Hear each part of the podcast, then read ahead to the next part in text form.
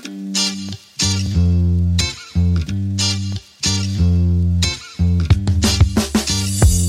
right, everybody, welcome to Edge Rush. And if you ask us, we think that's the coolest name of all the shows here on the Hammer Betting Network. My name is Kris Abbott. I am your host, and I'm joined by TA from Clev Analytics and the Hitman.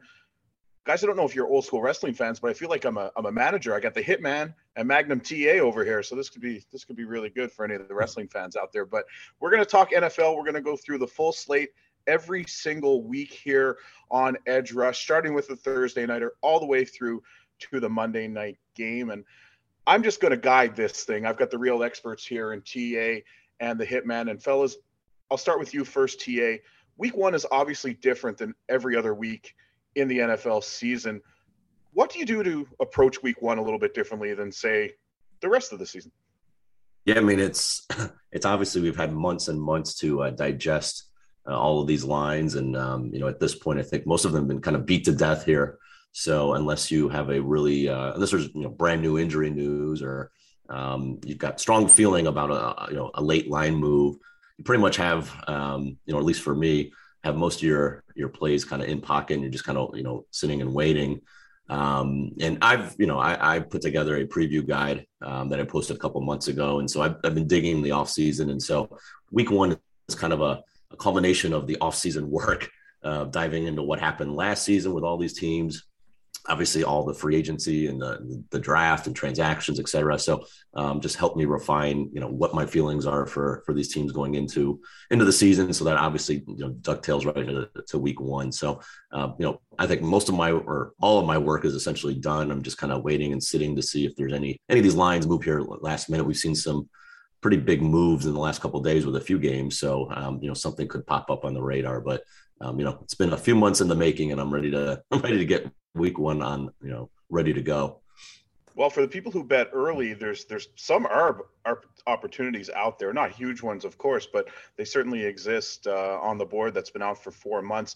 And one of the coolest things about doing this show and having so many experts uh, on the Hammer Betting Network, uh, we've got the hitman's opinion here too. So, hitman, what do you think about week one as you approach it? Yeah, I think Clev said it best. I, I mean, these lines came out, I think, in the beginning of May.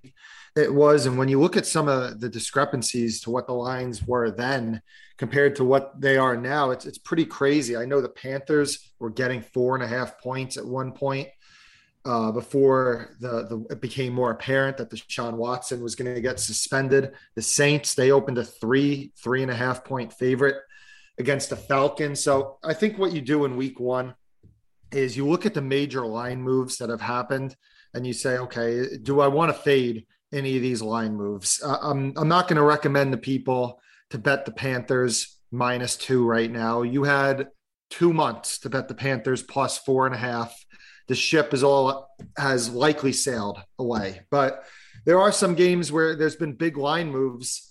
Uh, just one, for example, the Cardinals now catching six when it was three earlier in the offseason that you can look towards that and say, okay, well, is this an overreaction? And if you don't think it's an overreaction and you think that it's been properly moved, then you just pass on the game. But yeah, well, just like Clev said, it, it's a tough week. It's probably going to be my least amount of picks I'll have on this show just because so many of these lines have been beat up over the last four months.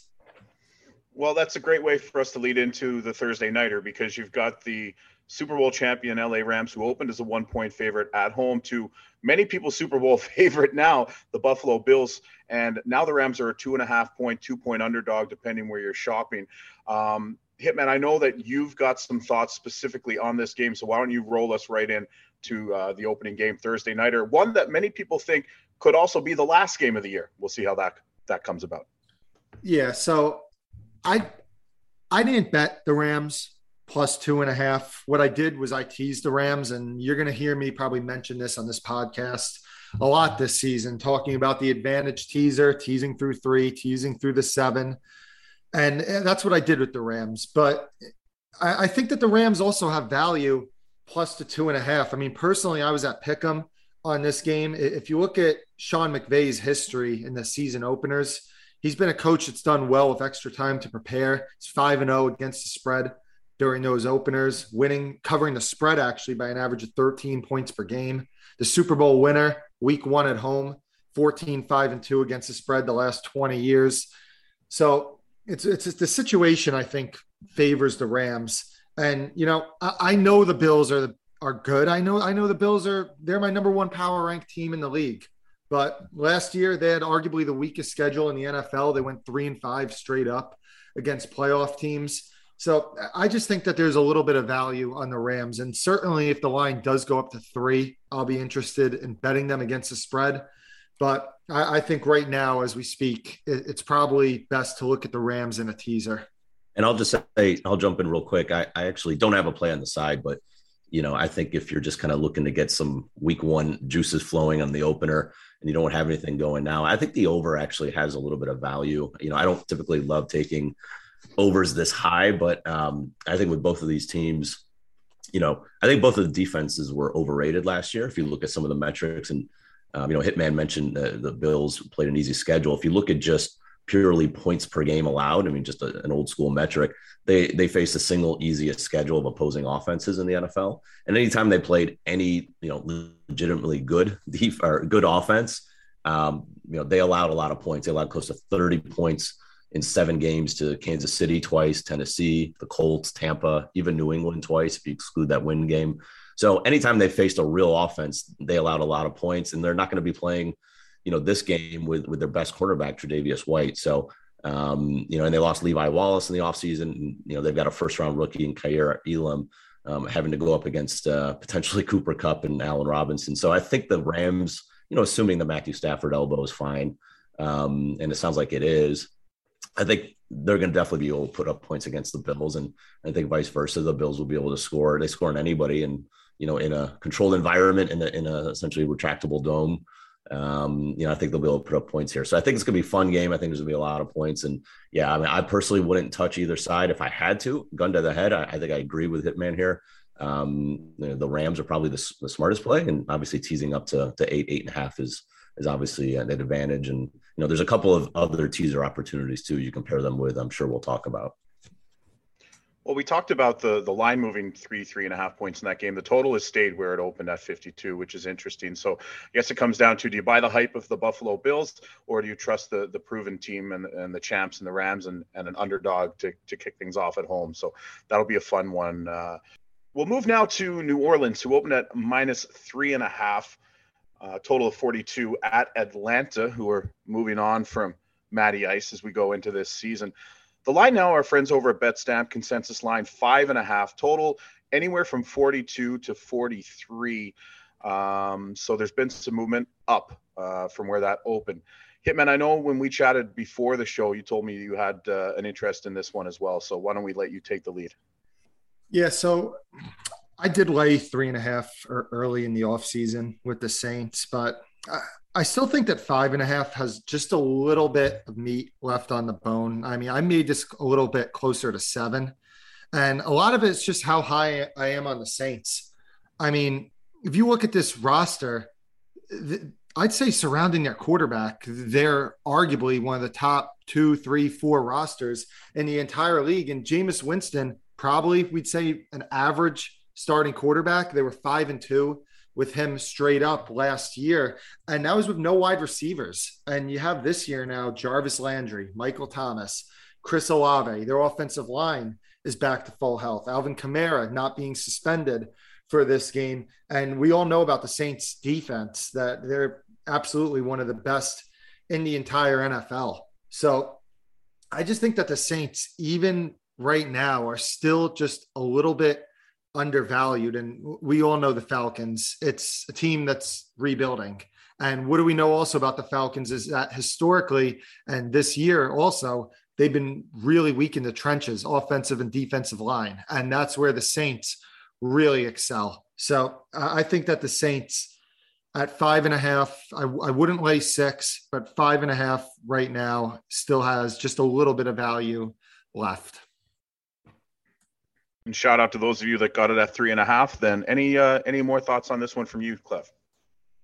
No, I actually um, I, am uh, laying off this game. I, I, think I will say the one team that maybe has raised their kind of um, um, expectations in my eyes more than any other team uh, in the preseason. And again, preseason with a grain of salt. But I thought Atlanta was fairly impressive for that roster. The, their first team offense was really, really good, whether it be with Mariota or Ridder. So it got me, you know, they do have pieces. They got Kyle Pitts. Uh, who knows if Drake London will play, but you know, they they do have a couple of guys who could be, you know, you know, elite uh, sort of weapons uh, in that offense. I've always thought Marcus Mariota deserved another shot. So they've got two really good corners in AJ Terrell and Casey Hayward. So, you know, they do have a couple of pieces that can make some of these games interesting. But I think in general, I'm high on the Saints as well. Uh, I actually have a 20 to 1 ticket uh, to win the NFC and got some uh, alternative overs and their win totals uh, from back in May. So I, I, do agree that I'm high on them in general. Um, you know, it, it is a big number to lay on the road with Jameis Winston. Um, he, he, he, typically isn't that great. Um, I don't have the, the, numbers in front of me, but he's typically not that great covering large spreads uh, historically when he was with Tampa on the road. But um, you know, uh, for me, I, am just laying this laying off this one. And we're not talking a whole lot of props here, but you got to at least give Jameis a, a, an interception look somewhere along the line. I think, um, at least I love to do that. Uh, okay, the next game, and TA, I know you're so sick of hearing about the uh, narrative around this one. The the Sean Watson there and now gone. Uh, Baker Mayfield going to play his first game with Carolina against his former team in the Browns. And you know, you talk about games that that have moved. Cleveland opening a four and a half point favorite in this game back in May. Reminder, everyone listening, all these games open in May. It's not going to be this drastic. At least I hope not, or maybe we hope so. I don't know as the season goes on. Open as a four and a half point favorite, total 43 and a half. Right now, we're looking at Carolina anywhere from minus one and a half to minus two and a half on the board. Totals anywhere from 41 and a half to 43. That's why BetStamp is so good. It, it lays it out all the different numbers you can get, all the different places. So make sure you take everything we say uh, and and put that against the options that are out there.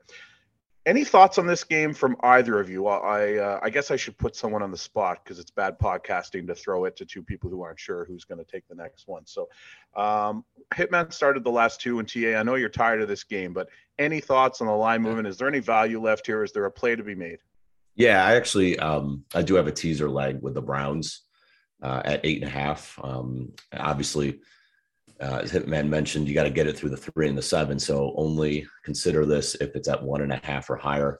Um, I'm actually surprised that Carolina's favored here. Um, I think this might close pick them or even minus one to the Browns when it's all said and done. So we'll, we'll see what happens. But I think there's a little overreaction that Jacoby Brissett didn't look very good in their in their one in his one uh, I guess half of action in, in uh, the final preseason game, and that led a little bit of a steam to Carolina. I, I just think that the Browns are the way better roster overall. And even when you look at, you know, the, the win total, so so Carolina, uh, their win, win total is right at you know six and a half minus one ten uh, that I've seen recently.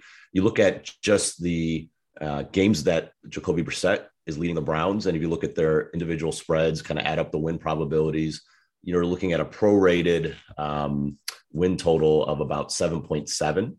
So they're clearly the better team, just the market's telling you that the, the Browns are the better team, even with Jacoby Brissett by, by more than a game.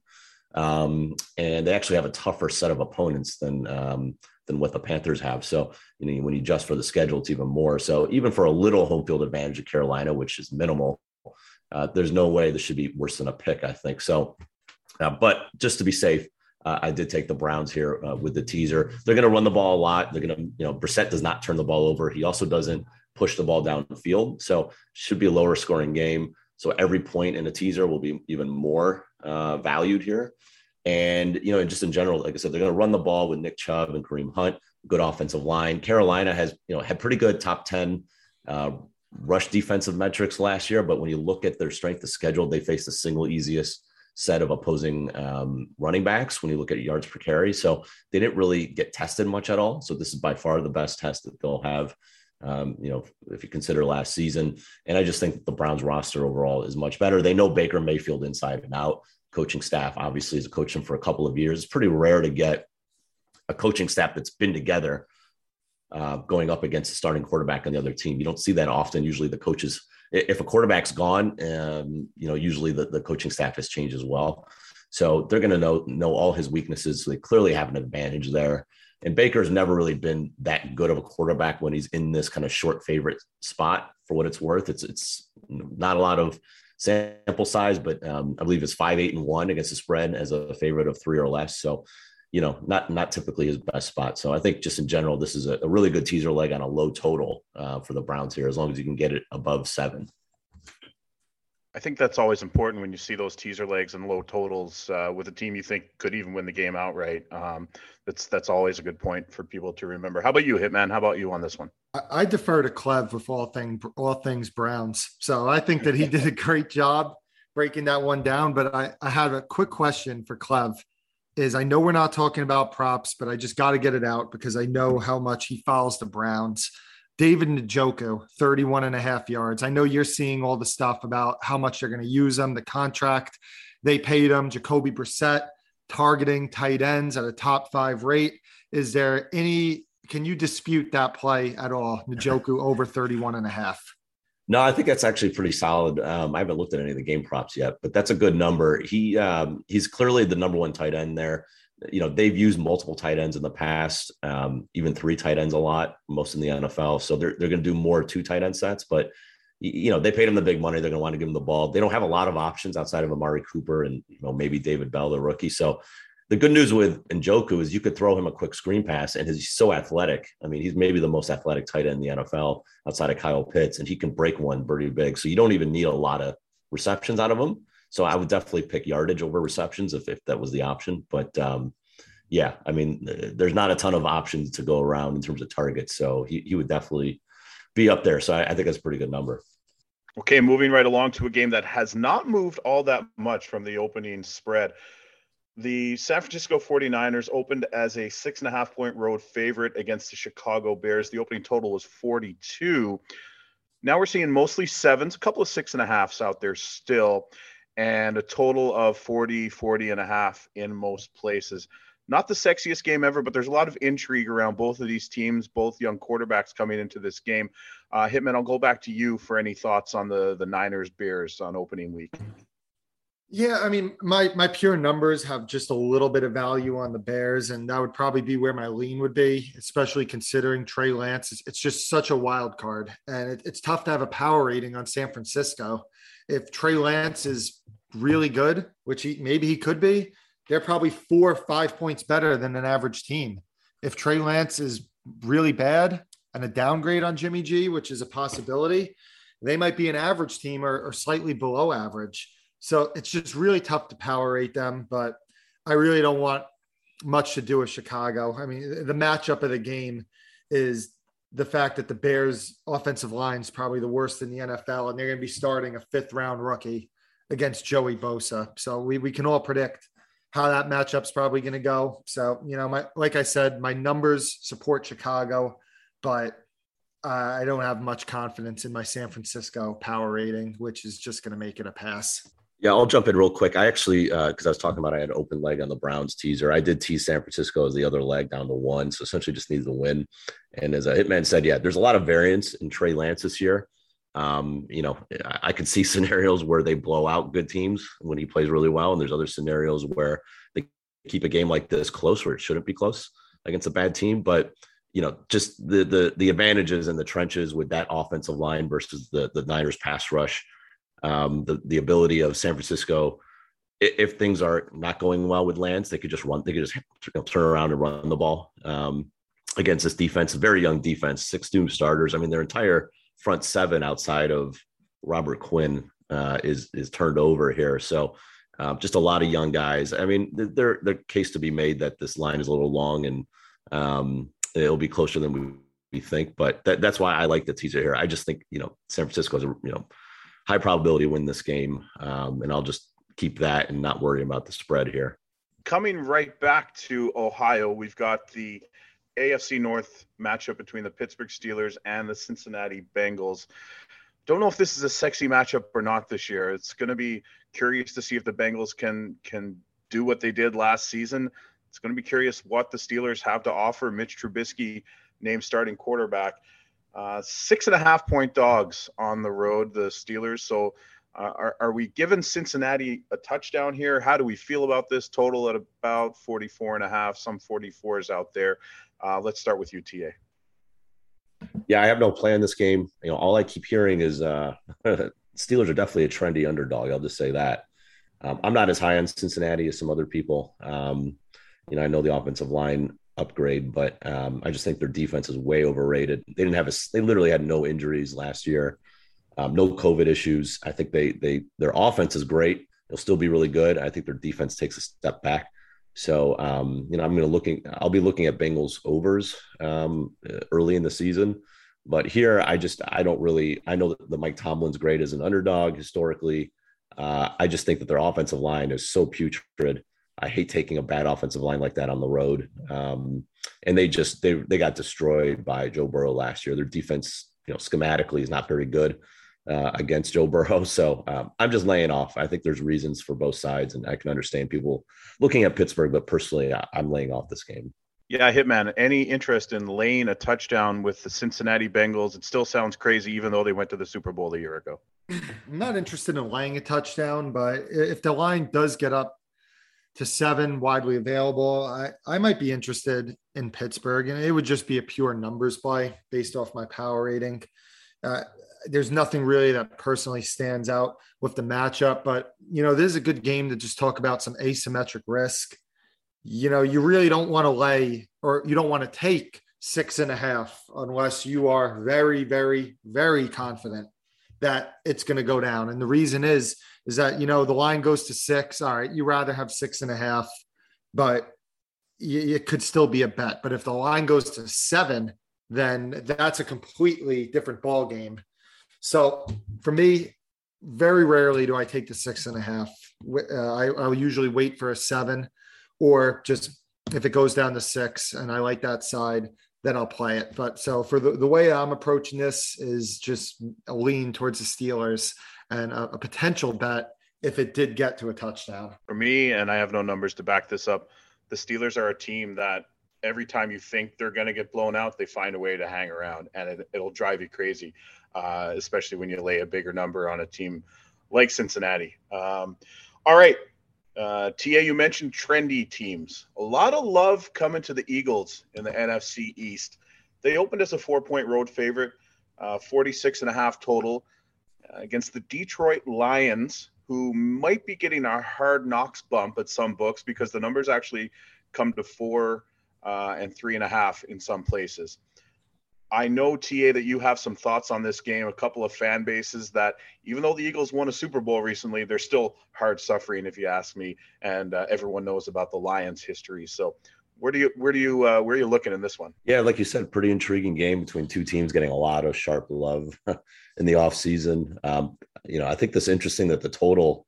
I don't know what it opened up with 46, 45 and a half, something like that. I mean, it's steamed up all the way up to I think 49 now, um, which is interesting considering both teams are really run heavy.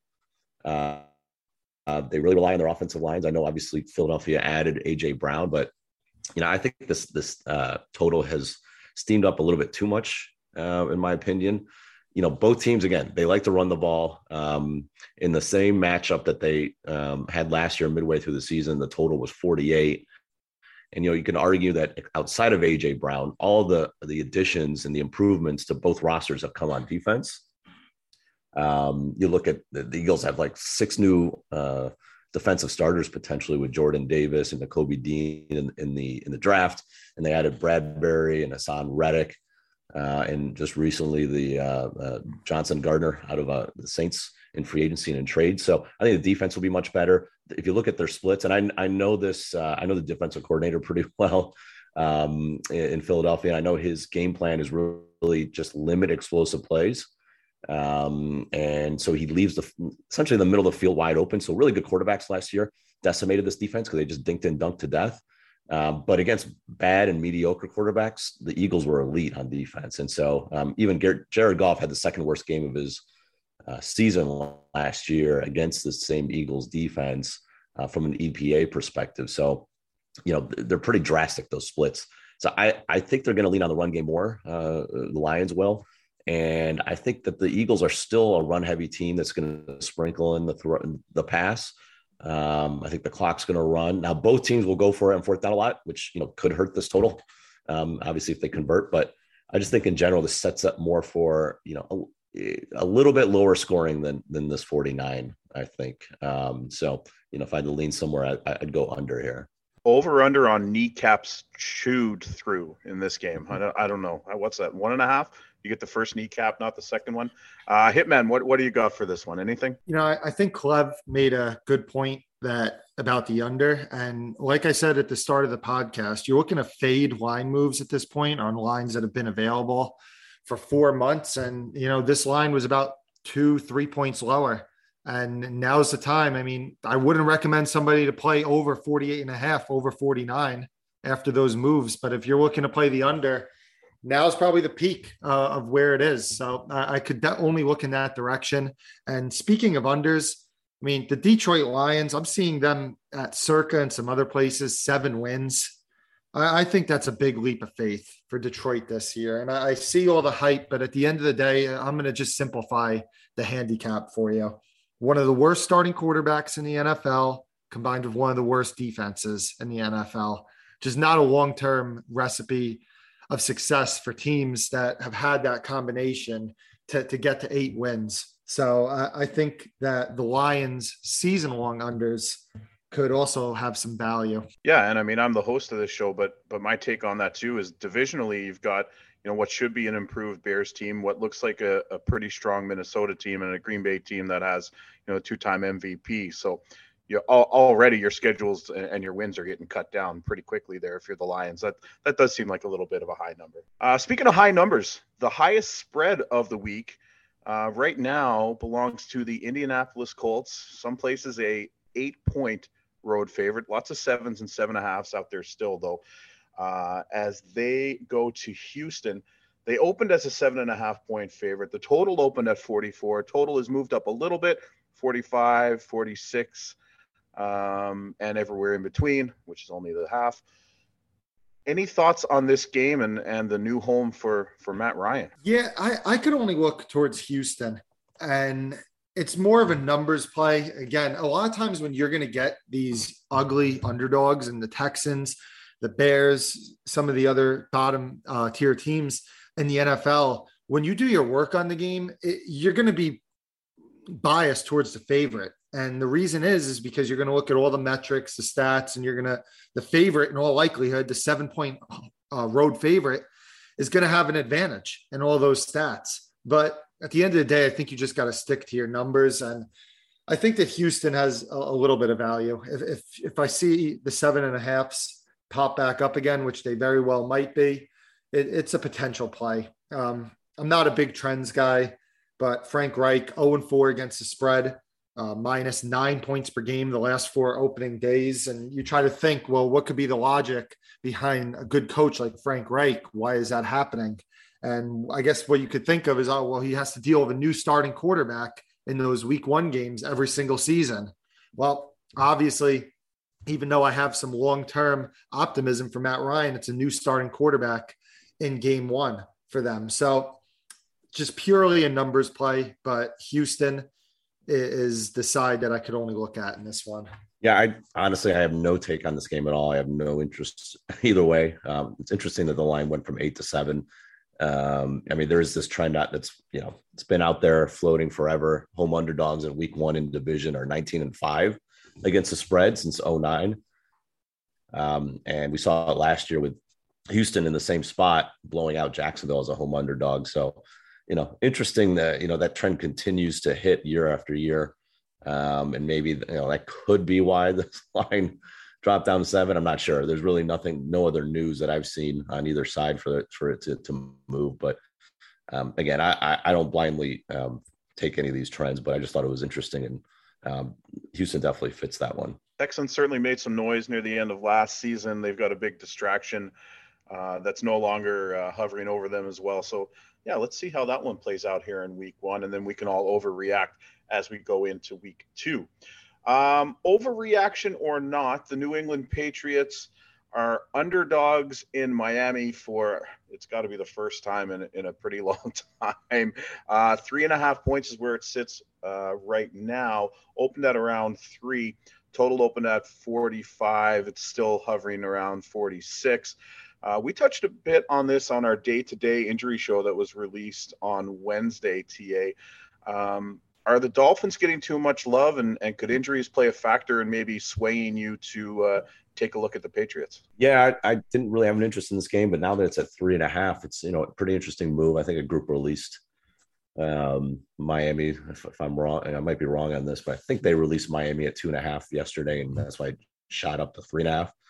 Um, I'm not sure what happened, but in the in the last like couple of weeks for that move to occur uh, otherwise. And you know there are injury concerns. The the you know, secondary for Miami could be in trouble. Byron Jones is out already, and Nik Needham is their slot corner uh, is questionable. Uh, I didn't see today's injury report yet uh, for Miami, but you know if he's out, then they really are thin outside of Xavier Howard. And you know there's some other guys. Jaylen Waddle, uh, I think, didn't practice today. So there are some interesting injury issues with Miami. I, am surprised um, that that line shot up to three and a half, unless it was just steaming a, uh, a play that was released. So, but that is, uh, you know, Hitman's talked about a couple of times. You know, at this point, just kind of maybe fading some of these moves. And that one, uh, I got to dig in a little bit more, but that's definitely one on my radar um, to see if I want to pull pull the trigger on New England. I mean, this offseason has been interesting. All you hear is negative news about the the offense. I just I tend to uh, almost the more you hear about it, the more you think that this is some sort of sabotage uh, intentional sabotage by Belichick. That you know, how could they? I, I, just can't imagine this team be so poorly coached at this point uh, in the preseason that you know I, I, tend to fade a lot of that talk um, in general. But um, I just want to get comfortable with a few more things. But that's definitely on my radar. I don't know. I love to hate on Matt Patricia. I love to hate on Joe Judge. Um, so you know, to see those guys scheming together makes me makes me kind of excited. I don't know, um, but uh, interestingly, their opponent this week is a team that uh, I'm very much in prove it mode with the Miami Dolphins. Okay, you've got some weapons now. Now what's going to happen here, uh, Hitman? What do you think about this one? So I was on Miami when they were t- at two and a half, and then as Clev said, another group followed that by they released the Dolphins minus three the other day and shot this up to three and a half. Um, one, I think I spoke about asymmetric risk on the Steelers game. I think the same thing with this. If you like Miami, don't lay three and a half on it. See if it gets back to three. There very well could be buyback on the game. And if it gets to three, consider Miami. And th- that's how I would approach this game if I didn't already play it. Uh, obviously, we all see the reports, as Clev mentioned, about the Patriots' offenses preseason the beat writers have just been saying that it's been absolutely abysmal. The the reports from the joint practices have been really bad. Even in the preseason, Mac Jones had 6.3 yards per attempt, 35 success, a 35% success rate, and that was against the Panthers and the Raiders backups. And yet you have to wonder with all this talk that we hear about the Patriots offensive line, being bad. It's a tough matchup. I know the Dolphins don't have Brian Flores, who schemed a lot of pressure, but they were number three in the league in pressure rate and fifth in the league in sacks last season. So I, I like Miami's matchup, honestly, on both sides of the ball. And when you look at Miami's offense, am I a little worried about Tua? Yeah, I am. But the Patriots, one of the things that they've struggled with in the past few years, personnel wise, even while their defense was good, was the lack of speed on offense and defense.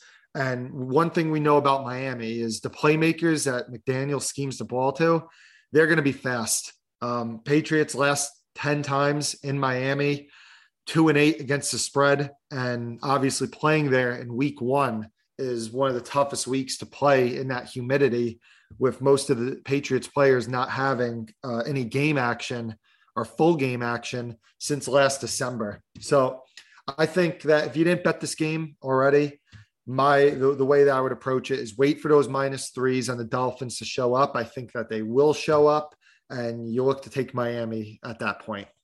You make a very good point. Even when the Patriots were at their best, the game in Miami was never ever easy for them. So that's a that's an excellent point there. Uh, sticking in the division, at least half in the division in the AFC East. On Wednesday, Robert Saleh came out and called Joe Flacco an NFL quarterback with a straight face. he gets the start against the Baltimore Ravens, who opened in May, mind you, everybody, at four and a half favorite. Uh, the total at 45. Now we're seeing seven, seven and a half for Baltimore. Total still around 44 and a half, 45. Uh, you've got the the contract issue with Lamar swirling. Uh, maybe a you know a disappointing season for the Ravens last year. The Jets have had a disappointing, you know, insert number of years here. Uh, I'll start with you, Hitman. Anything on this game? I could only look towards the Jets, and it's crazy because this line was five and a half or six, and then the Zach Wilson injury happened, and we've seen it shoot up so much. But you know, the Jets last year averaged 4.5 yards per play when Zach Wilson was on the field. It would have been last in the league. And when he was off the field, they averaged six yards per play. It would have been second in the NFL over a full season. Now, do I think the Jets are the second best offense in the league without Zach Wilson at quarterback and someone else? Of course not. But it it does make me worry a little bit about Wilson's long term outlook that the Jets played so much better without him. And it does make me think that, you know, maybe Joe Flacco isn't that big of a downgrade. And I think that me saying that has more to do with Zach Wilson than it does have to do anything with Joe Flacco. So I think that just from a numbers perspective, that we might have seen a little bit too big of a move on this game. And the only way that I could look is towards Jets. Very salient point there. Yeah, Joe Flacco isn't the Super Bowl MVP, but what's Zach Wilson, and is he is he worth that many more points? And and how about UTA in the Joe Flacco revenge game? Yeah, no, uh, I agree with Hitman. Pretty much everything you said. I, I, would rather, if I was backing a team, I'd rather have Flacco than Zach Wilson today. To be honest with you, for one game, so I don't see it as a downgrade. I think it's essentially flat. Um, but you know, the Ravens do have a history of just destroying these bad teams and when they have that advantage. And I think the Jets everywhere else, especially on defense, is still a really bad team. So I, I just I'm staying away. Um, the only the only place I'm fading this is uh, in survivor pools. I know a lot of people will have the Ravens and just feels a little bit um, too much of a slam dunk. And so this is one that I'm just laying off from, from that perspective um, because you know the whole Lamar thing is still up in the air. He supposedly you know, by Friday is the deadline to get a contract extension. So you never know where his head is at. Uh, but I just can't, I just can't back this Jets team, um, you know, with my money. But uh, I'll just kind of lay lay it off all, all together when it comes to uh, either betting it or you know in these survivor pools. And speaking of bad teams, why don't we stick with a couple more? We've got the Jacksonville Jaguars at the Washington Commanders. This game opened Jacksonville three and a half road underdog total at 44. Uh, right now, seeing about two and a half out there. Jacksonville still the dog, and totals ranging from 43 and a half well, to 44. I don't see any 44 and a halfs out there or 43s. So this one is interesting to me because the Urban Meyer debacle, um, you know, the Washington coming off of a decent 2021 or 2020, not looking so great in 2021. I know neither of you guys are really excited about this game, but uh, I guess TA, do you have any take on it at all, or will this one be uh, catch the highlights on uh, Sunday evening? Yeah, no play for me. I again, this is one of those uh, was part of that group of um, sides that got hit uh, in the last couple of days when you know it was hovering around four and a half for a while, then it got to three and a half, and then just all of a sudden just shot up to two and a half, or shot down to two and a half um, just yesterday. So um, you know, if I were to look, it would only be Washington side. Uh, but you know, I have enough skepticism on, on both sides to uh, essentially uh, hold off on this. I mean, it's interesting. Washington, if you look at win totals, they're at eight, and you got Jacksonville six and a half. I think they're pretty equal um, juice. You essentially have a team that's a one and a half win um, better than the other and is playing at home and is only laying two and a half. And I know that matchups matter more than you know more than that from a high level, but there's really no matchup here that Jacksonville, um, you know, and sort of a matchup advantage. They have don't really have one over Washington. It's just the I think this is more of a you know play on on Jacksonville's upside for the season and Trevor Lawrence's upside uh, more than you know just one particular game. So that that's my guess as to what's going on because I don't think otherwise there's really any reason why um, this line should be at two and a half. But um, to me, it's either Washington or pass. So, Hitman, do we think Trevor Lawrence is another sophomore quarterback who really gets it done here? I don't know if sophomore is the right word. We'll say second year, who really gets it done, uh, or is he going to take a little more time to develop? Should should getting in on Jacksonville early in the season mean value? How, how are you how are you looking at all this? Yeah, I mean, I think that Lawrence he, he was a generation generational prospect. I think that he got a little bit of a raw deal last year with the dysfunction that was happening in Jacksonville. But you know what? It's a moot point when the line is accounting for it. And I think that the line even is over accounting for this Jacksonville hype right now. You know, at, four, three and a half, yes, Jacksonville was a fine bet, but a two and a half with maybe the Washington home field advantage is worth one and a half, let's say you're really saying that Jacksonville is almost equal to Washington, and I, I, can't get there. So it really goes to show why they say the, the old saying, uh, pros bet numbers and the public bets teams. And that's really the case with Jacksonville. At Jacksonville at plus four, I would have been looking towards them. At two and a half, I could only look toward, towards Washington. So that, that's how I feel on that one. Okay, I'm I'm interested to see how that one plays out. I mean, uh, it's probably going to be uh, like an eighth screen viewing experience for me if I if I do pay attention to it. But personally, the the football fan in me hopes Trevor Lawrence uh, and the whole Jacksonville organization can get past the disaster that was last season. Um, couple or three or four disastrous seasons for the New York Giants as they come into 2022. They opened as a six and a half point underdog to the Tennessee Titans with the total at 44. This has actually moved in favor of the G men. Now they're seeing five and a halfs and fives out there. Total uh, pretty much static across the board at 43 and a half. So it's ticked down a half point. No, uh, no big deal there. I know there's a lot of excitement for Giants fans, if for no other reason than to get rid of um, the regime that was running things previously. Uh, where do you land on this one, Hitman? Yeah, you know, I thought that I was going to get seven on the Giants, and it was one of the games that I was eyeing earlier in the offseason. But it's really two teams that I want to be down on this year. And it's two teams that, you know, whoever wins this game, I'm probably going to look to fade them next week. The, the Giants, there was a lot of hype on them in the offseason with, oh, they got a coaching staff now. And I do like Daboll and Martindale, but it's just a roster that's at least a year away, in my opinion. Still not a great defense, still not a good quarterback. Receivers, absolute complete mess. And then the Titans, on the other hand, team I want to bet against also. Uh, the receivers, huge question. The offensive line is a question mark. They've been such overachievers the past few years, in my opinion, that eventually you would think they're going to have to come back down to earth.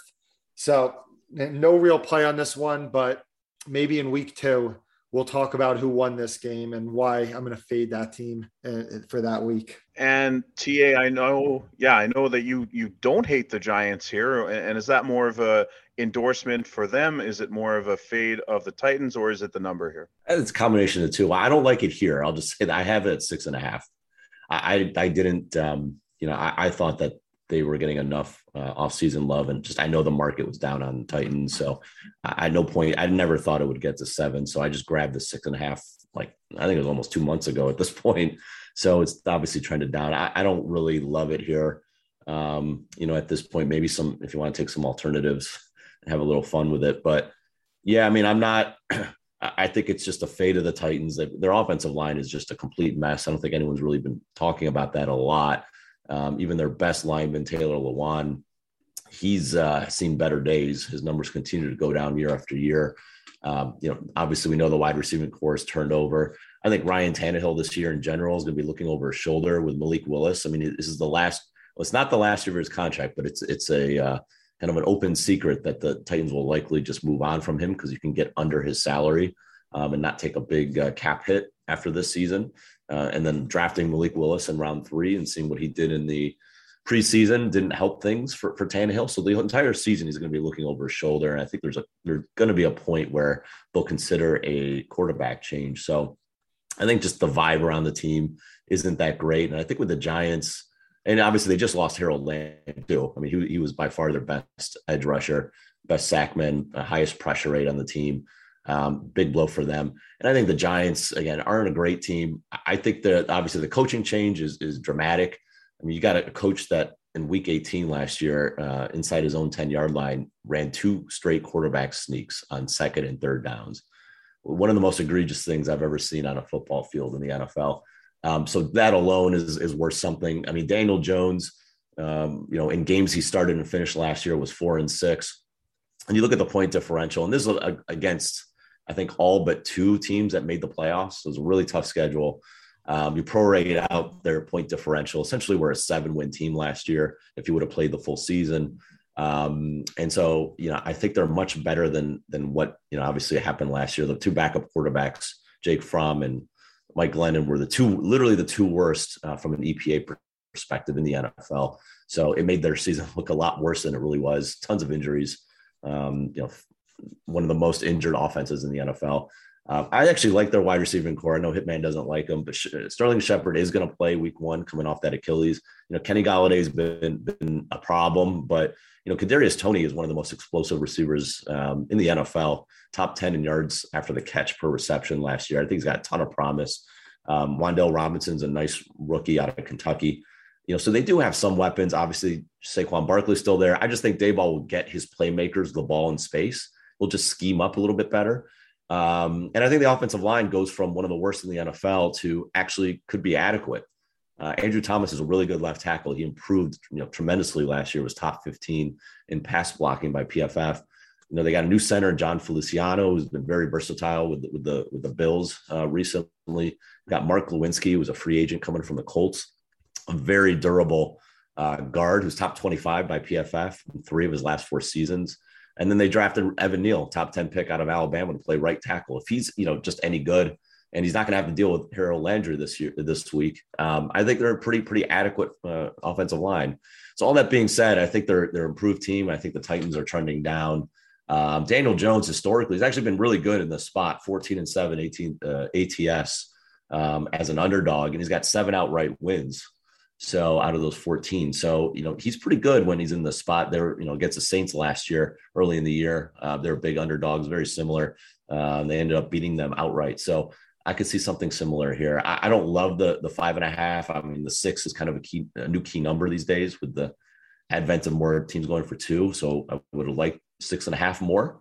Uh, and that's what I have. But you know, um, if you want to maybe grab the money line or do some alternatives with the Giants, I, I could see that with some some you know plus money uh, as another option. Oh, money line play. Now we're talking. I mean, I listen, guys. As a fan of the NFL, as a fan of fantasy, and as a fan of betting, I just want to see Saquon. I want to see Derrick Henry stay healthy all year. A lot of people say never invest too much in running backs. These guys are prime examples, kind of why with all the injury trouble. Um, but when they're at the top of their game, boy, are they ever fun to watch.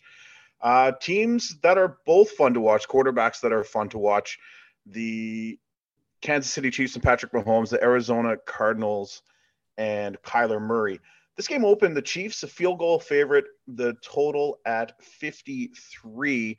Right now, we're looking at the Chiefs as a six point favorite, totals up to 54 in some spots, 53 and a half. I think all the 53s are gone. TA, we talked about this game a little bit on day to day as well. Um, big line movement here for the Kansas City Chiefs. Yeah, actually, um, I, I, took the three minus three uh, about two weeks ago. Gave it out to, to my subscribers too. Got a saw a slight move up to three and a half, and then went up to four and a half, and then just out of nowhere yesterday it shot up to six.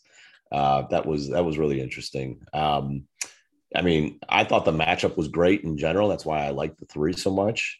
I mean, six is a little bit much here. Uh, I can't endorse that, so I, I'm definitely not doing that. But just in terms of the the game and the matchup, you know, I, am not that down on Kansas City like some people are after the Tyreek Hill uh, trade. I think they still have plenty of weapons.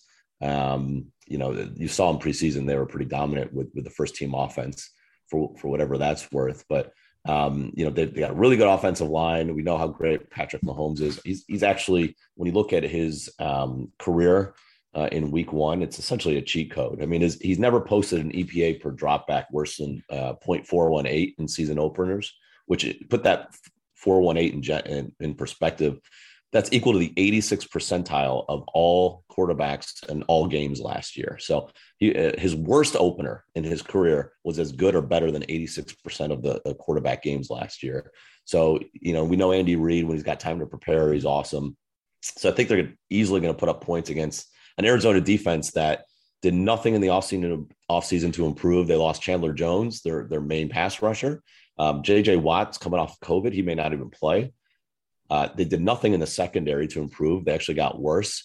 Uh, one of their cornerbacks who was slated to start, Antonio Hamilton, who we talked about on, on the show uh, yesterday, um, he's out for four games, and he wasn't even that great to begin with, but at least he was a body. Now you got to really dig into the depth chart. They traded for Trayvon Mullen with the Raiders, who's a disappointing third year man from Clemson. So I think they're in trouble, and they rely heavily on the blitz. That's how they generated their pr- pressure last year, one of the top blitz rates in the NFL. And Patrick Mahomes just decimates blitzes and to the point where teams essentially have stopped trying to blitz him because he just shreds them. So, um, you know, I can see them, you know, sitting back and then just getting picked apart. And, you know, as good as Kyler Murray is, and, you know, the, it's not like I like the Kansas City defense. And this is why I wouldn't lay the six here. Um, you could easily get backdoored. It's going to be a high scoring game.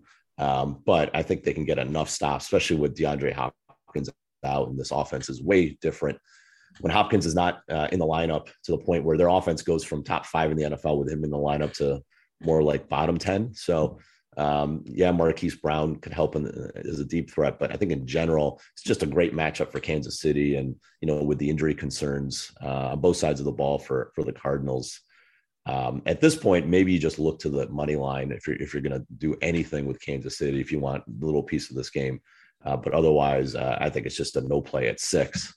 Uh, my favorite part of that is that Marquise Brown has now lost the Hollywood designation with you. He's just Marquise right now. Like there's no the Hollywood's gone. He missed too many balls last year. He's just Marquise. I mean, those drops against the Lions game, if you remember. I mean, I think he dropped three easy touchdowns. Trust me, I remember it all too well.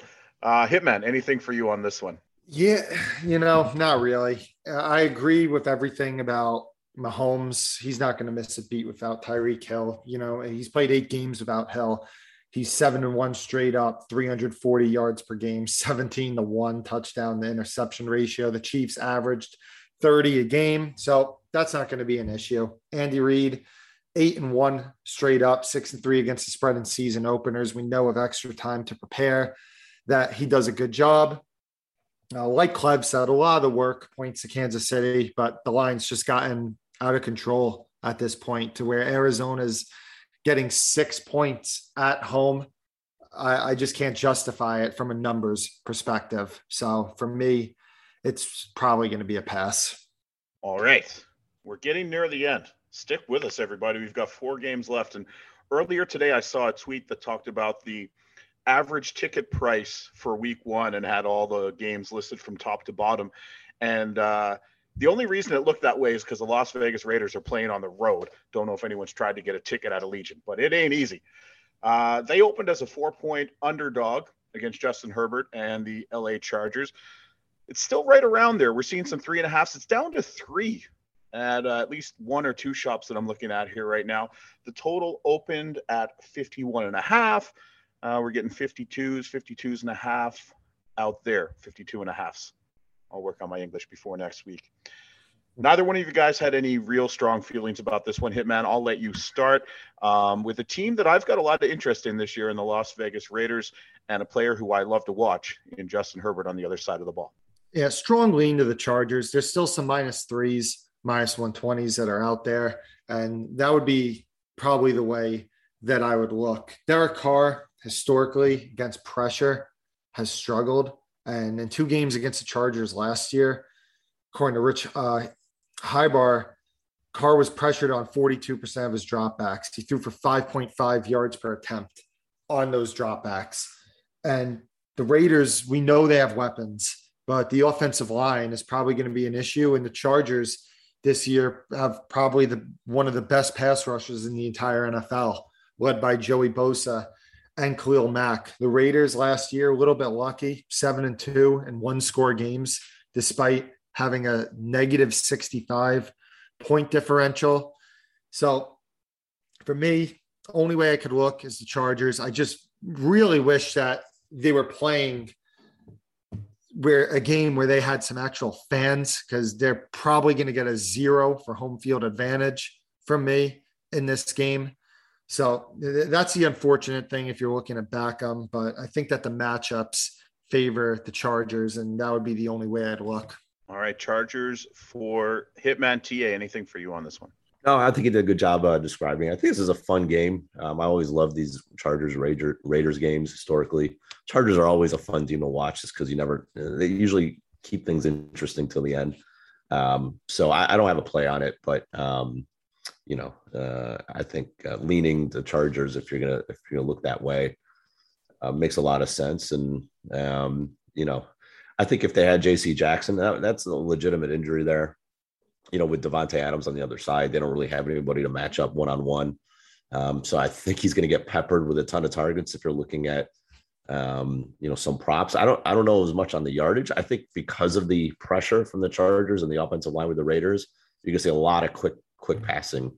Um, and Josh McDaniels is known for the quick passing. So um, I think, uh, I think Adams is going to catch a lot, is going to get a lot of targets early and often. And then I think actually Zamir Wright, uh, look, uh, Zamir White um, is an interesting. I don't know if there will be any props on him. I actually like him from a fantasy perspective. I think he's going to end up taking over for Josh Jacobs. I don't think the the coaching staff and the GM they obviously didn't didn't draft Jacobs. They almost you know cut him supposedly in the offseason. This is the last year of his contract. They didn't extend him. Then he give the fifth year option. I think uh, they're going to give White uh, some opportunities, at least in the passing game early. So that's that's where I would look is um, you know if he gets some some targets you might get a low number on him in this game. But um, you know, from a prop perspective, that's something I'm looking at. I'm fascinated by that division this season. I, I just really want to see how that plays out. Uh, it's it's arguably the strongest division in the NFL. I don't even know if it's uh, if it's arguably. You talked about Davante Adams there, and it's going to be really really weird to see him in black and silver. Although I'm excited about it. We talked about Tyreek Hill and Patrick Mahomes going their separate ways. Aaron Rodgers loses his favorite target. He goes into Minnesota, our last game on the afternoon slate here, opened as a one and a half point favorite. A lot of one and a half still out there, uh, twos, two and a half. There's lots of different ways, lots of different numbers out here to bet this game uh, with such a low spread, and and there's a, a point, a lot of ways uh, to go. Total open at 49. We're seeing 47s basically across the board, still a couple of 47 and a halfs out there.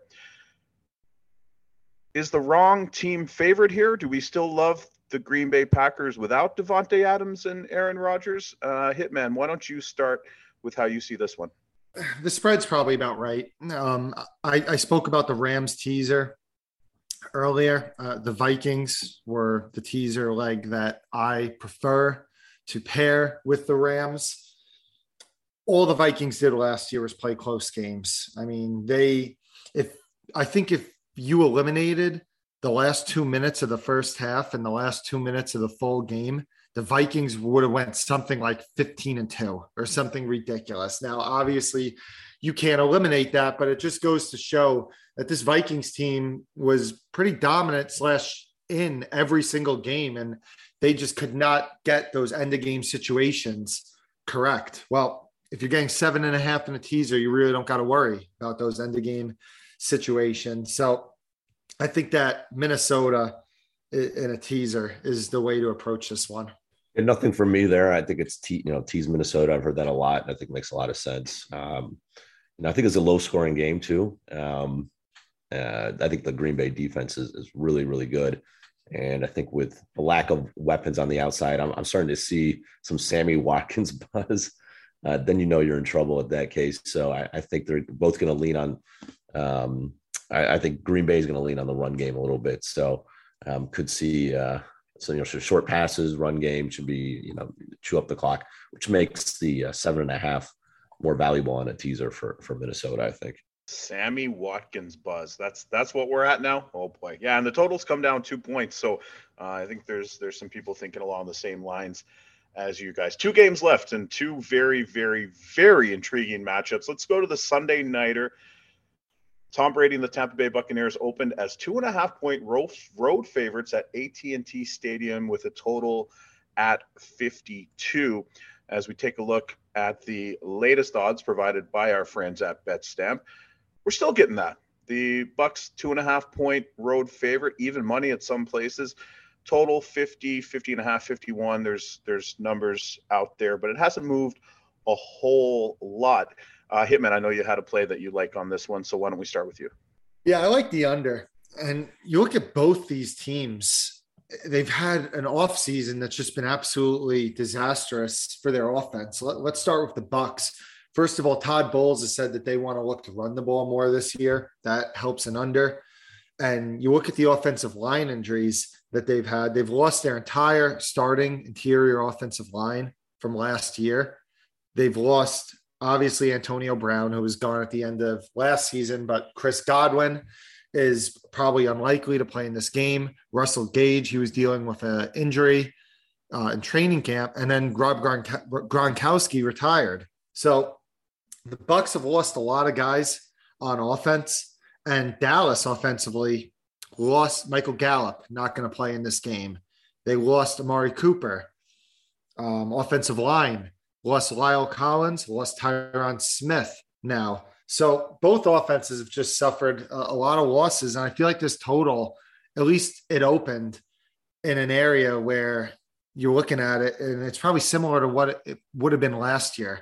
And I know it's been bet under a little bit, but I, I don't think it's been bet under enough. And also, one more thing Dak Prescott, yards per attempt dropped a full yard when he was blitzed last season. And what's one thing that we know about Todd Bowles is that he loves to blitz. So I think that the under is, is the play, and it probably is my favorite play on the board that's still available at this moment is the under in Dallas in the Bucs. Wow, there you have it. And I don't think Hitman had a chance to listen to our day to day chat yet, TA, although I appreciate if he did. Um, but we touched on that as well. Uh, is there anything else, TA, in this one that uh, gets you interested? No, I, I, don't. I mean, I think he did a good job of explaining it. I think it makes sense. Um, I think the Dallas T is overrated um, in general, um, just because they they led the NFL in, tur- in, turnover EPA per game last year, one of the highest totals we've seen um, since 2005. But they also, you know, you may look at that and say, oh, well, that means it could be higher scoring. But they also took a lot of the that EPA came with pick sixes and fumble, you know, uh, scoop and scores and you know, you just can't you just can't assume that's going to happen, uh, continue to happen with Trevon Diggs. So, um, you know, I think it's Tampa and the under, kind of the two areas I would look look to uh, the most here. I personally don't have a play on it, but um, you know, I think I think this line might end up getting to three. Uh, I really do. Um, might be a late rush. Um, CeeDee Lamb is questionable. We talked about that. Um, and so I just think that uh, with, without Tyron Smith, it's just it's really tough for this offense to move the ball. And if you don't have CeeDee Lamb at 100%, it's it's going to be even tougher. So uh, I think Tampa and, and, under both make a lot of sense. Okay, last game on the schedule, Monday nighter. Uh, you couldn't draw this up any better, really, if you're the National Football League. Russell Wilson goes to Denver and then comes home to open the season in Seattle. That's going to be a spectacle for sure. Now we're talking betting the Broncos opened as a three and a half point favorite with a total at 41. This game has moved, I would say, when you consider total and spread, probably the most. We're seeing a lot of six and a halfs out there right now. You can still grab a six at a couple of places. Total is getting up there, 44 and a half now is the dominant consensus. I know both you guys had some interest in this game, which was curious to me. It was the only one in our pre-production meeting that you both had some interest in. Uh, so I will start with TA here. Uh, why don't we tell us what you uh, what you've sniffed out in this one? Yeah, definitely, I definitely lean Seattle here. Um, I'm not sure if it gets a seven. Um, you know, maybe Hitman has another idea, but um, so if you can get it at, you know, if you want to get it, you know, minus 120, 125, I think that's out there. Um, I don't think it'll get to seven one ten, but you never know with these primetime games. I could be totally wrong, uh, but I just think that um, this line has gotten way out of whack. I don't think Geno Smith is actually as bad as people think. Uh, he played pretty well last year. Um, he was middle of the pack when it looks when you look at EPA per drop back, and he did that against a set of defenses or the, the Rams, the Steelers, and the Saints. I mean, those were three of the best defenses in the NFL last year. And his best game came against the Jags, where, uh, I mean, he, he really um, looked really good. And, and, I think they scored 31 points on, on the Jags. They blew him out. So I think he, he not saying he's good, but I don't think he's terrible uh, by any by any degree, uh, especially with those wide receivers. I think they're going to be able to score some points against the Denver defense, which is you know decent, but they lose Vic Fangio, and he was a big reason why um, you know they did some of the things they did. It wasn't necessarily the talent level. Uh, so I think they're going to be able to move the ball uh, on Denver's defense. And the other side of the ball, it's you know it's simple for me. Like Russell Wilson has been in the same system for for a decade. He's now going to brand new offense, um, brand new you know uh, players, offensive line and weapons um, brand new head coach and a brand new offensive coordinator, and he's doing it at night in a loud stadium. Uh, obviously, he knows well, but you know that's not easy. He didn't play a single preseason snap either, so just assume he's going to step in day one, um, and they're just going to come out firing. I think is is this is this hard for me to to believe.